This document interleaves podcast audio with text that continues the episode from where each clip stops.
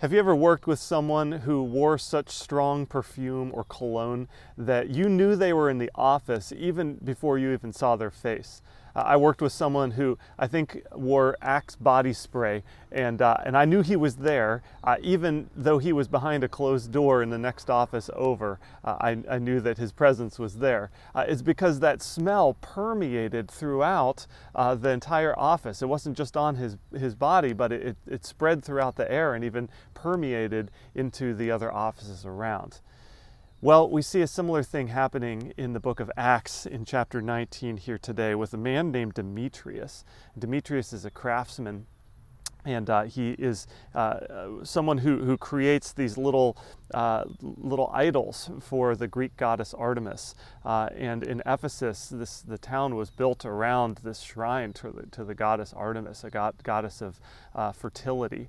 And and uh, as Paul is coming in and preaching the the gospel, um, we see that this is going to be uh, this is going to really be a problem for Demetrius and his business. Uh, and so listen to how D- Demetrius talks to his uh, employees in verse 25. He says, Gentlemen, you know that our wealth comes from this business. But as you have seen and heard, this man Paul has persuaded many people that handmade gods aren't really gods at all. And he's done this not only here in Ephesus, but throughout the entire province. Of course, I'm not just talking about the loss of public respect for our business. Listen to his tactful approach here. I'm also concerned that the temple of the great goddess Artemis will lose its influence, and that Artemis, this magnificent goddess worshipped throughout the province of Asia and around all the world, will be robbed of her great prestige.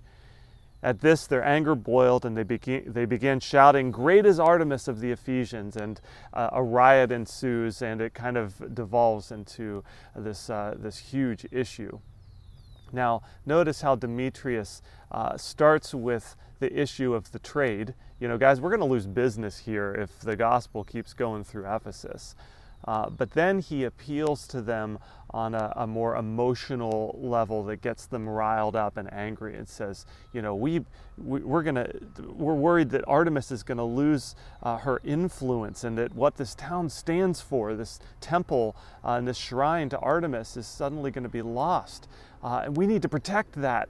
And this is a call to arms. And he gets them all riled up. And in fact, the whole town gets involved.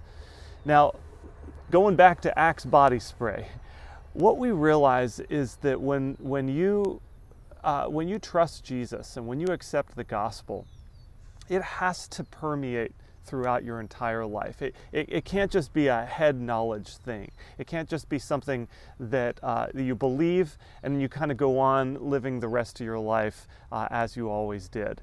Uh, but it has to permeate into the deeper recesses of, of who you are. It has to permeate into your, um, your activities and what you watch and what you think and what you do. Uh, and so Demetrius sees that his trade no longer is going to be able to exist when the gospel is being proclaimed. Um, now, Demetrius is not a believer. I don't, I don't know if, if, he ever became one, but I think it exposes the need for us to uh, allow the gospel to permeate into our entire lives.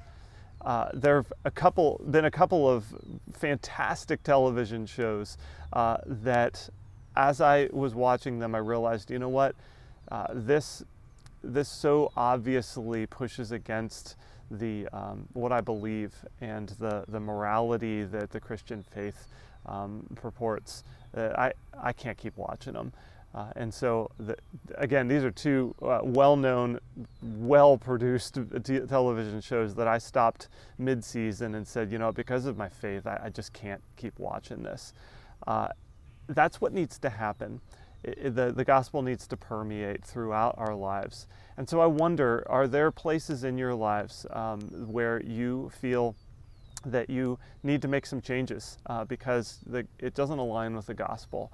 Uh, I, I can tell you that you just feel you just feel so much cleaner inside when you allow everything to line up with your faith. Just finished with one other example somebody that I highly respect. Um, some uh, just without breaking confidentiality, I won't say anything more. But this person uh, was uh, a, a, musician, and he realized that once he came to Christ, he uh, he no longer felt like he wanted to be spending his time uh, doing secular music and bars and things like that, uh, but really wanted to focus his energy on building the kingdom. and so this person decided to ratchet back on his gigs um, and to focus more on his ministry into the church. And uh, I, I, know that God was honored by that, by the fact that he allowed the gospel to permeate into his life. So, how about you?